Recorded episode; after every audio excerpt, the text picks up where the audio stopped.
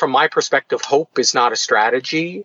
And it's not always comfortable to think about these things, but I certainly am, am not saying these things are going to happen to any of our children, but you know, maybe it's a friend, maybe it's a loved one, and you just never know, you know, what's going to happen or what the future holds.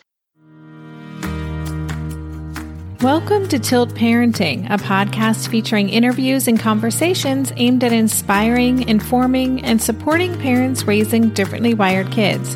I'm your host, Debbie Reber. This week's episode is a must listen to if you have a teen, a tween, or will someday have a teen or tween. So, yeah, pretty much all parents. My guest is veteran prosecutor for the city of Los Angeles and former troubled teen Jonathan Cristall. Five years ago, Jonathan set out to write the book he needed himself as the father of three teenage boys. And the result is What They Don't Teach Teens Life Safety Skills for Teens and the Adults Who Care for Them. Drawing on his experience on both sides of teenagehood and the law, Jonathan is on a mission to teach 21st century life skills to young people and their families. I invited Jonathan to the show to talk about these skills and strategies needed for modern adolescents, what they are, and why parents, especially parents of differently wired kids, need to understand the different world their children are growing up in. We talk about interacting with police and personal rights, physical and internet online safety, street smarts, sexual consent and sextortion, and much more. And we only cover a fraction of what's in the book, so I highly encourage you to check it out. Lastly, I want to give a quick shout out to three new supporters of the podcast. Thank you so much to Pam Crane, Ryan Brown, and Aaron Hill for helping to support the production costs associated with this show. If you get a lot out of this podcast and would like to help me cover the cost of its production, please consider joining my Patreon campaign. On Patreon, you can sign up to make a small monthly contribution to support the show. Just go to patreon.com slash tiltparenting to learn more. And now here is my conversation with Jonathan Cristall.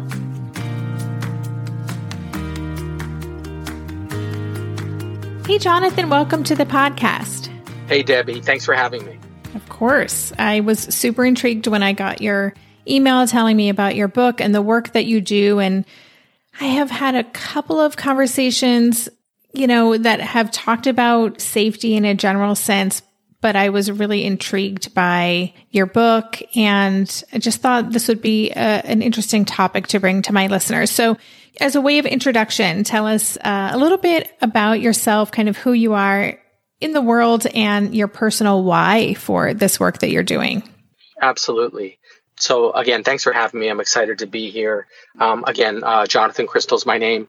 I live here in Los Angeles, and for the last 20 years or so, I've been a prosecutor for the LA City Attorney's Office. Uh, it was pretty unlikely I'd ever become a lawyer, let alone a prosecutor enforcing the laws, because I used to break a, a few laws as a teenager. I was a troubled teen. I was a good kid. Um, I got pivoted off path at some point. I had a difficult family situation, and uh, I started doing things I shouldn't have been doing. I shouldn't have lived through my teen years, but you know, here I am, thankfully. Um, I'm also trained and certified to teach on sexual violence prevention with a very large uh, nonprofit here in LA. But I suppose the the most important thing to know about me is I'm a father to three sons. Uh, my wife Lisa and I um, have three boys, all uh, teenagers. And I don't know about maybe like six or so years ago, uh, Lisa my wife says to me, almost like as an aside, hey, you know, it's time we got to start teaching the, the older boys about um, sexual consent. And, uh, uh, you know, of course, it, it, was that time. And it started me thinking about, you know, all the other things that, that we should be teaching them as, as parents or caregivers. And I actually made a list, of course, sexual consent, you know, their rights with the police. I added, you know, what to do and not to do when they get stopped by the police when driving, their digital footprints, cyberbullying, sextortion, street smarts, dating violence. And I was like, well, there has to be a resource out there. Um, there has to be a book that uh, we as parents and caregivers can, you know, just look at and help our, our children learn the information. And there wasn't. And so, um, with the encouragement of my wife, who urged me to write the book I was looking for, I wrote What They Don't Teach Teens, and it came out this past October, October 2020. And thus far, uh, it's been, you know, very well received. Hmm.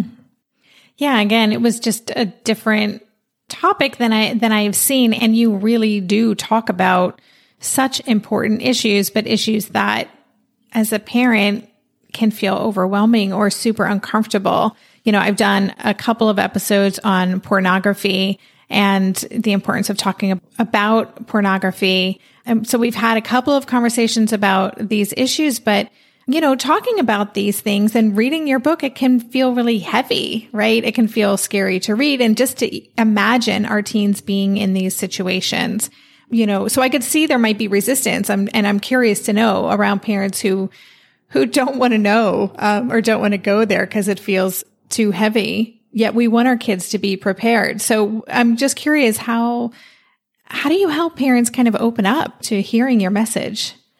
Well, you know, I'm so glad you've asked me that because um, obviously I've been doing, you know, a fair amount of publicity uh, around the book and events, but I, I, don't think anyone's asked me that yet. And it's a really interesting question. We could probably spend all of our, our time trying to just digest that.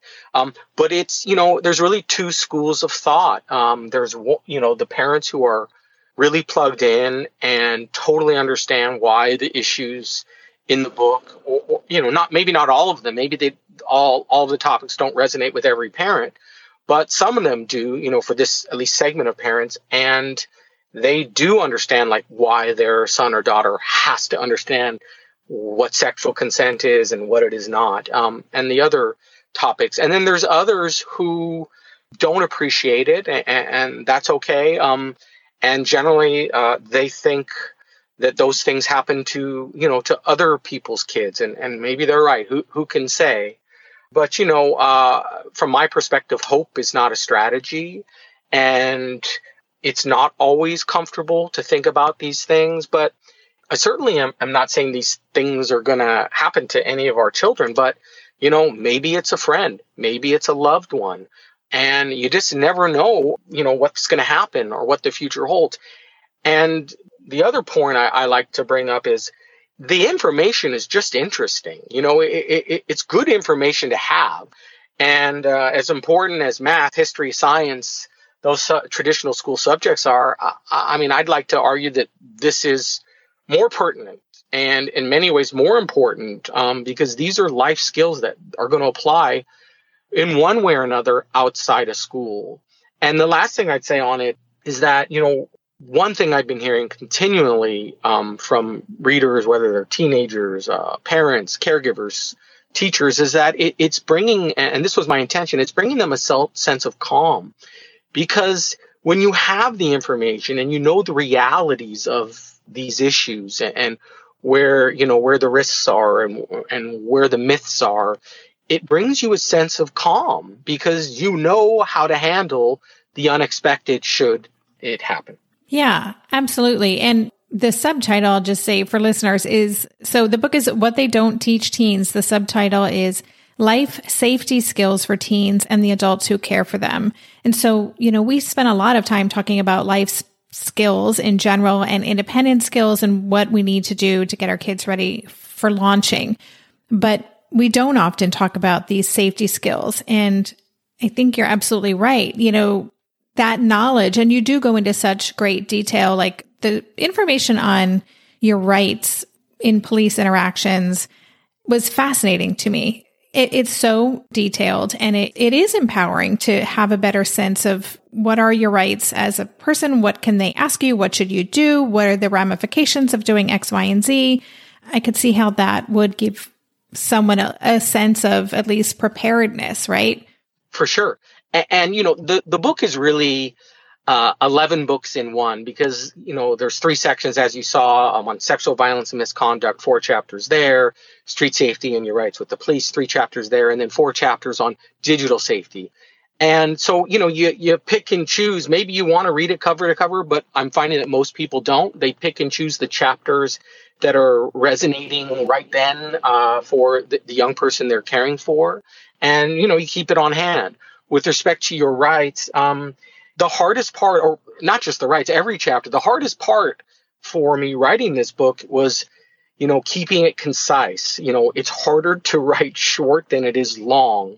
So how do I take, you know, a topic like your rights and instead of writing a whole book about it, write an effective chapter and make it accessible to anyone who might pick it up, regardless of age. And, and I appreciate your kind words about that chapter. And, I think the others are similar because um, there's a lot to cover in a short amount of time uh, or space. And I want to give the readers the essentials, the information they just have to have.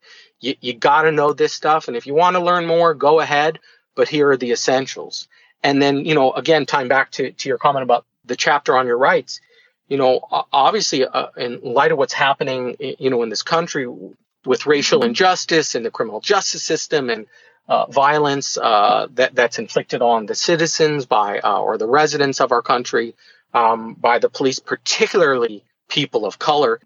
I'm glad to see that coming into, you know, the social consciousness because, you know, I wrote this book over a period of five years and, and I wrote that chapter years ago and I very clearly st- state in there that we need criminal justice reform. I respect police and, and the difficult jobs they're, they're doing, but we have entire communities in our country who are afraid of the police and, and that really has to change. And I, you know, I tried to write the book in a way that was inclusive to everyone or anyone who might pick it up. Mm-hmm. Yeah, no, I really appreciated that, and and the the mentions that you had in the book about people of color and and specifically what's been going on for a long time, but what we're becoming more uh, aware of as a society.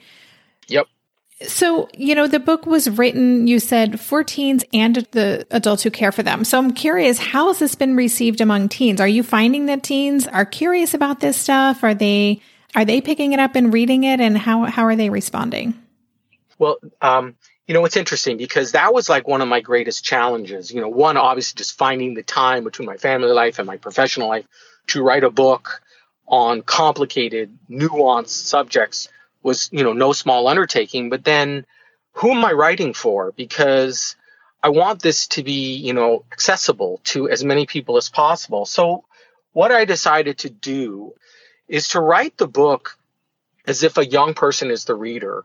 So uh, essentially, any tween, teen, young adult can pick up this book, and I'm using language that they understand. I'm, I'm breaking down sometimes complex topics in very simple terms. And the benefit for the adult reader is that they'll understand it too, and it's an easier read on them because the reality is, you know, it's difficult to get young people to read books in, much of the time. You know, everyone's kids are different. And most of the time, it's going to be the parent or caregiver buying the book. And, you know, what I say in the book, and if anyone has the book, it's in Appendix 6, where um, I really convey a number of ways to get this information to the young person you care about. Because again, the parents are probably the ones buying the books and there's a whole bunch of ideas um, I give there. And one of them is, you know, depending on your kid, um, you can give them the book to read, a chapter to read, a portion of a chapter to read, uh, or even a page to read, um, whatever you think is the most important part in a given chapter. And I know for my three sons, they learn very different ways. So one of my sons will not read anything. So I find other ways. Again, all the, the techniques I use are in Appendix 6. Um, another one of my sons will read an entire chapter. And then uh, my third son will read portions. And so, you know, the feedback I've been getting from, from the young people who are getting it directly from the parent or caregiver or from reading it themselves has been very, very positive. They're finding the information, you know, interesting because it's things they just didn't know but were curious about. And I think they're getting a, a sense of comfort knowing that um, if things happen, the unexpected happens, they'll know how to handle it. But I'll but I'll say that many of them are saying, you know, I don't think this is going to happen to me, but it may happen to someone I love, and so I'm glad to have that information. Yeah, I I think it comes across as very empowering. And it and it it isn't talking down. It's presented in a very, I think, teen friendly way but in a way that engages them, you know, through the design and illustrations and yeah, it's just broken down in a very digestible way. We'll be right back after this quick break. This year, I've been working on becoming more attuned to my body, and so I'm starting to really recognize how periodic spikes in anxiety or disruptions to my routines can seriously throw my whole system off. And as I've been traveling a ton this past month, which is both disruptive and somewhat stressful, I'm especially glad that I have the extra support of Synbiotic Plus, a three in one supplement from Ritual with clinically studied prebiotics, probiotics, and a postbiotic to support a balanced gut microbiome. Synbiotic Plus provides fuel to the cells that make up the gut lining to support a healthy gut barrier. And it comes in this very cool minty delayed release capsule, which was specifically designed to help survive the harsh conditions of the upper GI tract for delivery to the colon. The bonus is that the capsules don't need to be refrigerated, so I can easily bring them with me in my carry on. On a personal level, I love that Ritual is committed to sustainability. They're a female founded B Corp, meaning they are holding themselves accountable long term to not only think about their company's financial health, but also the health of people and our planet. There's no more shame in your gut game. Synbiotic Plus and Ritual are here to celebrate, not hide your insides. Get 25% off your first month for limited time at ritual.com slash tilt. Start Ritual or add Synbiotic Plus to your subscription today. That's ritual.com slash tilt for 25% off. Hey there, it's Debbie. I love making this show and sharing conversations about how to support our awesome neurodivergent kids. I've seen how even one little insight from an interview can spark a big shift in daily life. But I know that raising complex kids can be messy and lonely. And just when we think we figured it out, something comes up that boots us right back to feeling overwhelmed and stuck. That's why I've poured everything into creating a way for parents like us navigating complex parenting journeys to join together and chart a path that feels positive, hopeful, and doable. It's the brand new Differently Wired Club experience. In the club, you'll get personal support from me and other seasoned parent coaches, six live calls every month where you can connect and get your personal questions answered, the opportunity to learn directly from authors and experts like I have on this show, monthly themes for getting specific and tactical, an exclusive private podcast feed, and the best, most generous community of parents. Seriously, these folks show up for themselves and each other, and that right there is really everything because it's a daily reminder that we're not alone. Our kids aren't broken, and we have totally got this. The recently rebooted Differently Wired Club is on a brand new platform with its very own iOS and Android app. It is such a great space. However, you learn, whatever your style, no matter the ages, genders, and neurodivergent profile of your children, the Differently Wired Club can help you cultivate the positive shifts you're hoping for. Join us today by going to tiltparenting.com slash club. That's tiltparenting.com slash club. I hope to see you on the inside.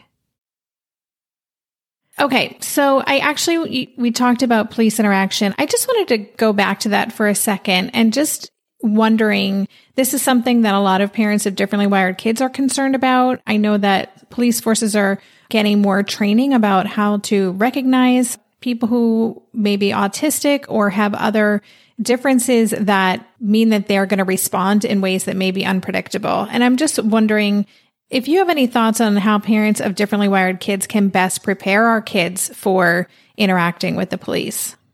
Yeah, again, I'm, I'm really glad you asked me that. Um, there's there's two police chapters. One on what your rights are under Fourth and Fifth Amendments. You know, do you have to consent to searches? Do you have to answer questions? And there's a another police chapter on and it's called Safer Police Interactions: What to do and not to do when you get stopped on foot or when driving by the police. And in that latter chapter, I have an entire section, probably four or five pages, that's dedicated to interactions with the police and those who have disabilities.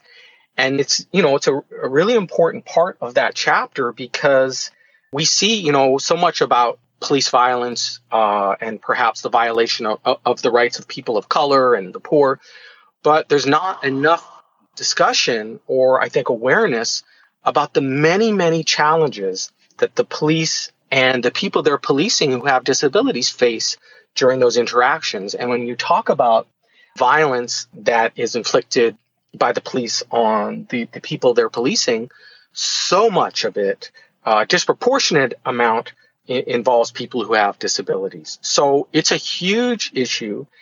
And one of the things, you know, that's starting to change in some cities and jurisdictions better than others is that the police are getting more training. They, you know, the police are asked to do a whole heck of a lot. And um, despite, you know, some of the things I say, I, I make very clear in the book, at least I think I made very clear that I am supportive of the police.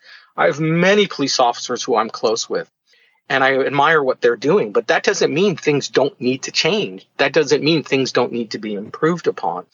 And when it comes to interacting with, with folks who are differently wired, there is a lot that needs to be changed. And one of those, again, is there's get there is more training that's being provided.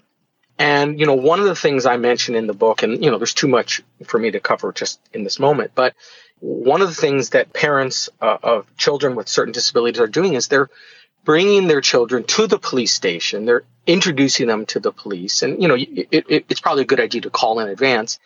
And they're having their children interface with police officers. And perhaps more importantly, having the police officers interface with their children to have an understanding that um, different people uh, need to be policed differently. And the fact that someone isn't responding to their commands in that moment may not mean they're being disobedient or, or, or disrespectful of their authority.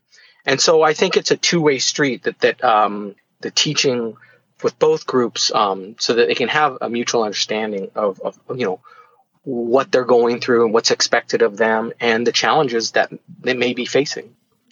Another chapter that I found particularly interesting was the chapter on street safety, which is, you know, really about street smarts, uh, especially because, again, a lot of differently wired kids, they can have challenges when it comes to reading certain situations and kind of understanding what's really going on, or, you know, they're just not maybe spacing out, so not as plugged in. Can you talk a little bit about that chapter and maybe what some of the biggest considerations are?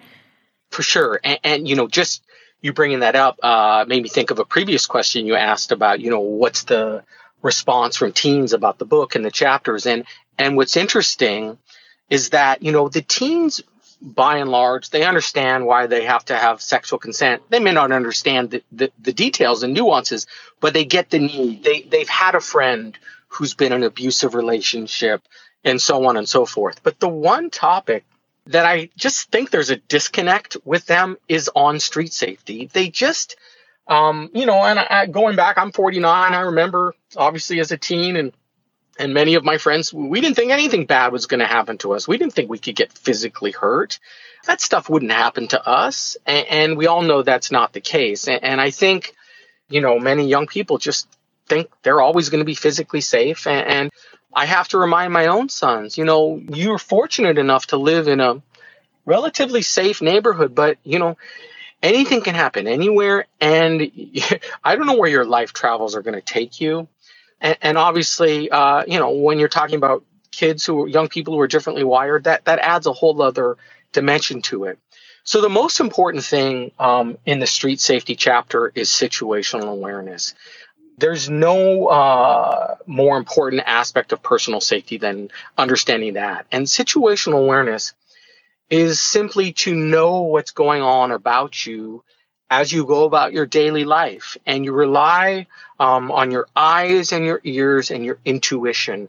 And practically, what that means is, you know, when you're going about your daily life, you periodically get your head out of your phone or just you know, if you're having a conversation with someone, instead of looking at them, you just look around for, for a second, literally just a second and, and see if everything's normal around you. And, um, maybe it's just you're buried in your thoughts and you just look around you. Does everything appear normal? And what I always emphasize is that, you know, when people sometimes say that, you know, you're being paranoid, it is not about paranoia at all, you don't expect anything bad to happen because it's very unlikely that anything bad will be happening or anything will be out of sorts around you. But you simply realize that it is a possibility. And the beauty of situational awareness is that it gives you, in the event of a man made disaster, a natural disaster, it gives you a one or two second head start. And in a situation in which, you know, there's risk of bodily harm, one or two seconds is a very meaningful or can be a very meaningful period of time. So being situationally aware is huge and it's really not hard to do. And uh, it's an important life skill. Yeah, for all of us, right? Um, I absolutely. Yeah, I, I'm just thinking of times that we're walking around, and you know, we live in a in a big city, and walking around, and sometimes coming across some characters that don't particularly feel safe, and so um, usually when I'm walking with my teen, he's assuming that I'm the one doing all that looking out, right? I'm the one uh, kind of scanning, sure. right? And so I try to even just say, like, you know, once we're past that situation, like, did you notice that person? Like, how did that make you feel? It felt a little un, you know, certain to me. That's why we crossed the street or, or whatever. For, that's huge. You know, I'm so glad you said that because I, I feel my sons are doing the exact same thing. We go riding our bikes a lot, particularly, you know, during the, the coronavirus pandemic. And I see like when we're riding, you know, um, across the street at a green light, I'm always looking left, right, left, even when it's green but they're not. And I say to them, guys, don't rely on me. Don't rely on me to be looking. You guys got to look for yourself. And you talk about, you know, how does that, how did that person make your son feel? And that's such an important question because another part of the street safety chapter is about your intuition and the power of your intuition. And your gut instinct when it comes to your personal safety is almost never wrong. And to trust your intuition is so important. And, and the problem with that we face when it comes to relying on our intuition is that even though it's almost always right when it comes to trying to keep us safe, it's a whisper. It's not always going to be a, a, a loud alarm bell. But if we can tune in to listen to that whisper about why that person just doesn't make us feel right. And we may not have a, a, a, rational explanation. We may not be able to explain it, but we feel it and we know it in our gut. And when we can listen to that little whisper, it can keep us so much safer. Yeah, so good. We'll be right back after this quick break. No one told us the truth about parenthood. Why? This is the podcast everyone needed before they had kids because now that those little ones are here, whew, there is a lot to unpack. I'm Rachel Shepardota, and I am your host for the podcast No One Told Us, where we tell the truth about parenting and let you in on all the stuff you really should have known about before having kids. I am the founder of Hey Sleepy Baby, but this podcast is so much more than sleep. We'll be diving into all the topics that you really care about and need to know while you do your best job raising those adorable, tiny humans. Our goal is to just make you feel less alone and less overwhelmed. There are so many things that no one tells us before becoming a parent, and I think that we should really pull back the curtain on becoming a first time or second time mom or dad to share the good, the bad, and the ugly. We'll have a little education, a little fun, and a whole lot of heart that goes into each and every episode. So join me and our amazing guests each week to hear us talk about what no one told us.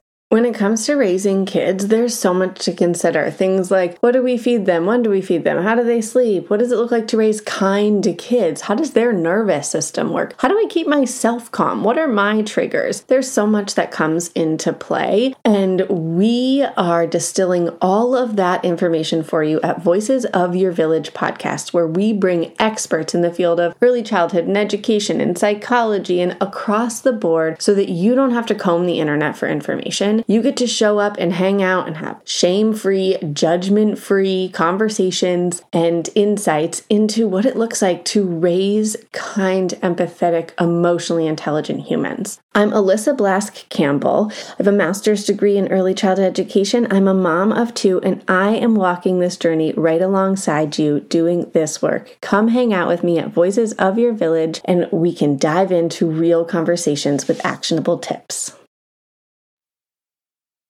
So you you talk about cyberbullying and digital safety. Can you talk a little bit about the digital footprint? I just think that this is such a, a critical topic right now, uh, especially as our kids and teens are spending so much more time online. What would you say are the biggest takeaways or maybe the most important lesson when it comes to our kids' digital footprint?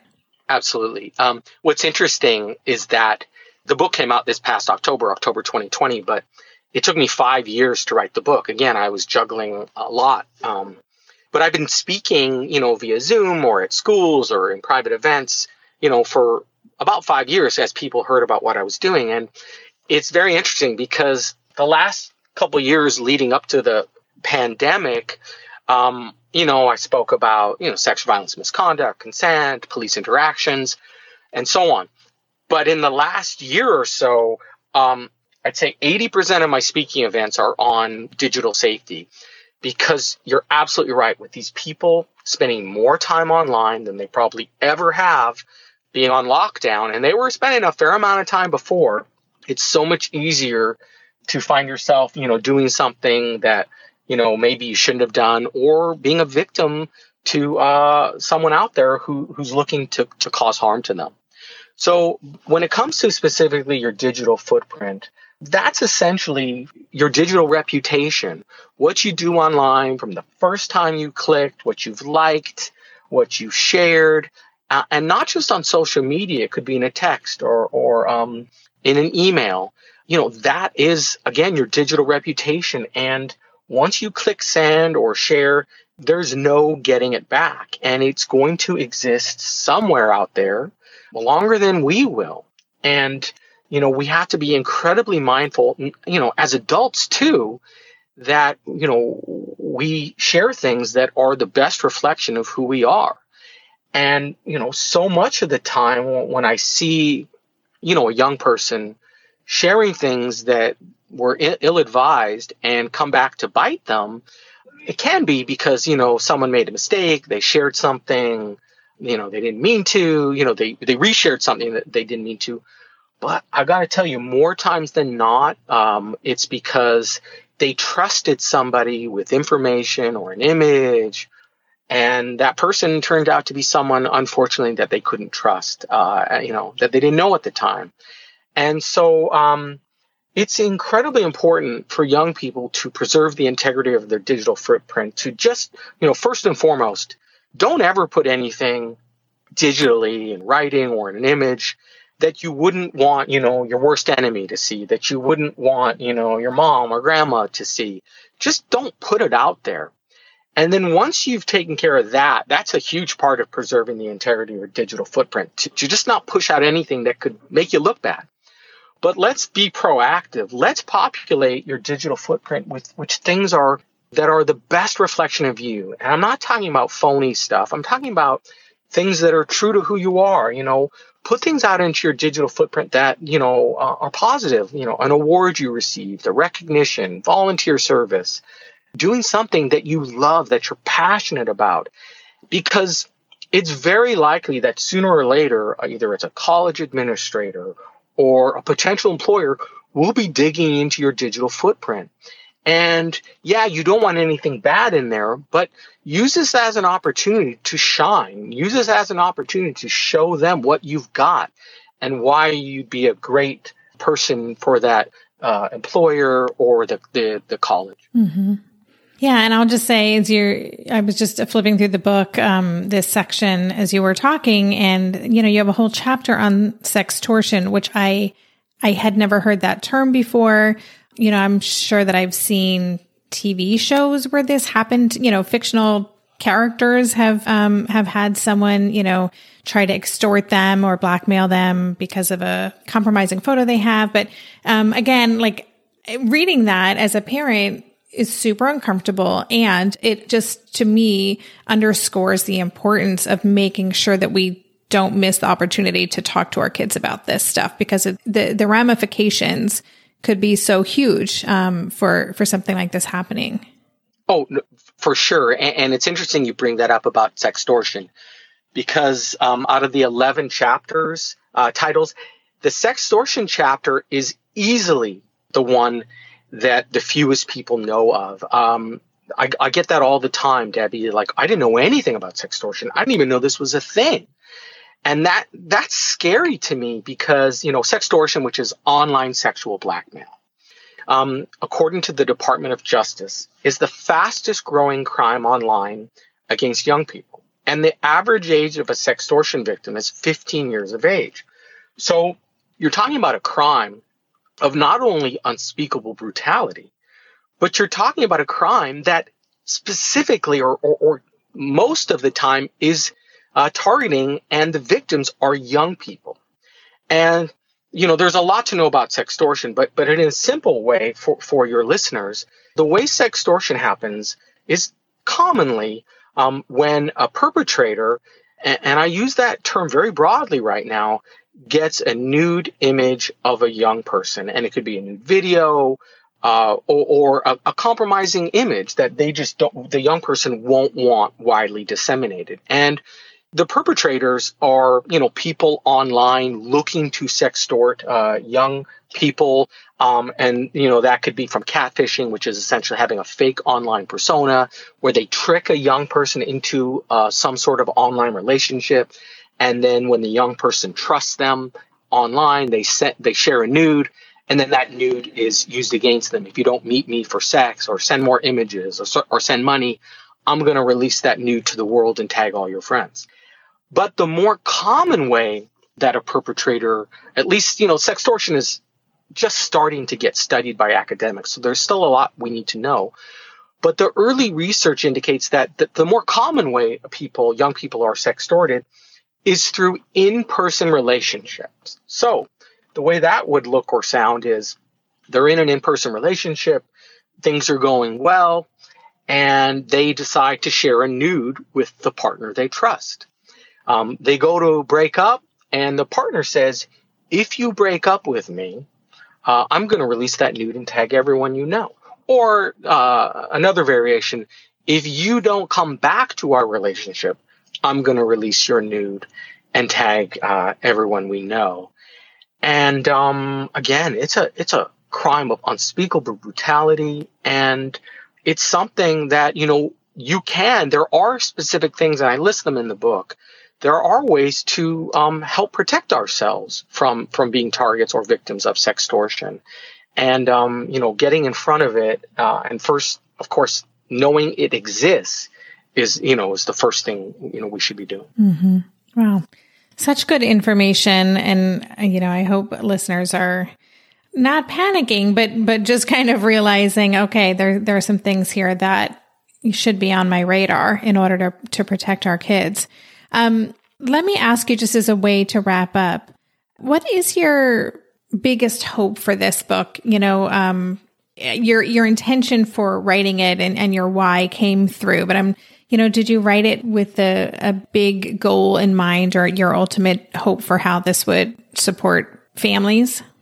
Yeah, you know, um, I wrote it because, you know, as a dad, um, and with my experience and training background, um, I, I, was frustrated. You know, I, I lo- the schools my my sons go to are great schools, and the teachers are wonderful. You know, by and large, they they're wonderful.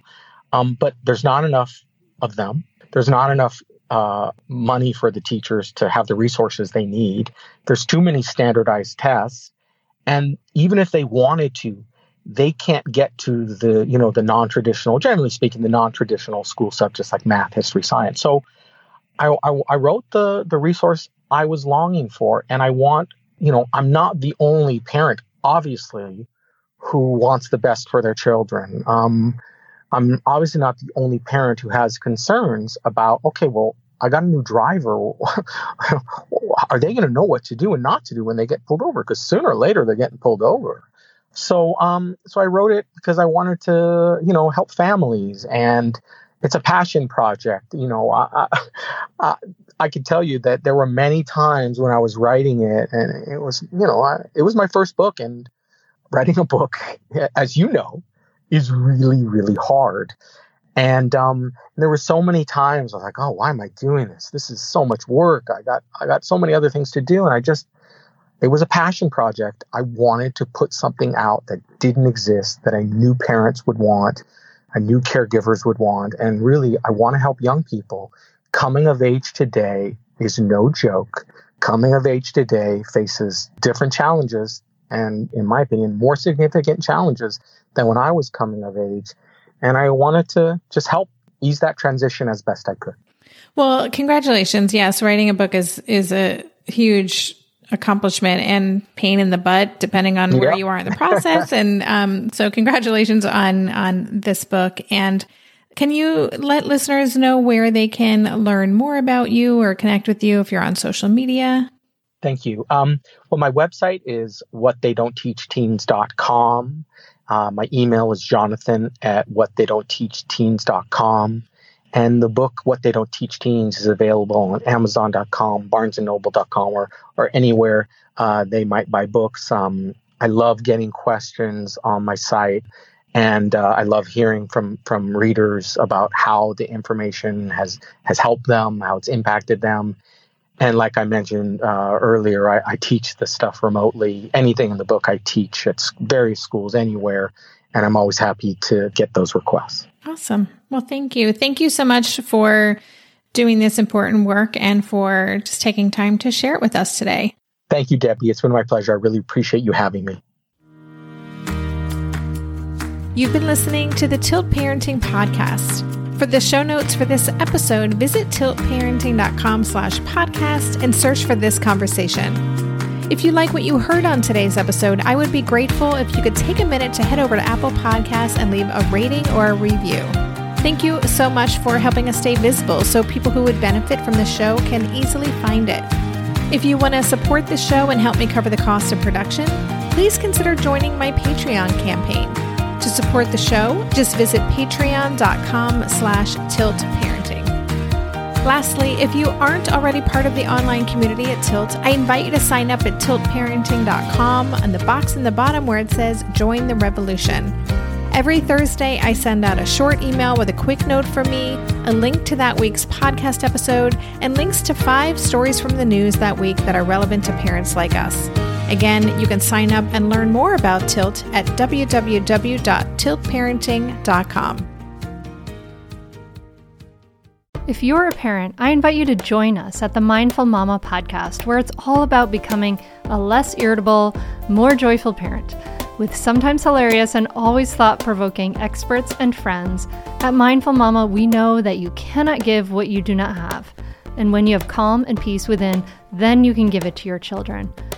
I'm Hunter Clark Fields, and I can't wait to see you there. Listen in to the Mindful Mama podcast.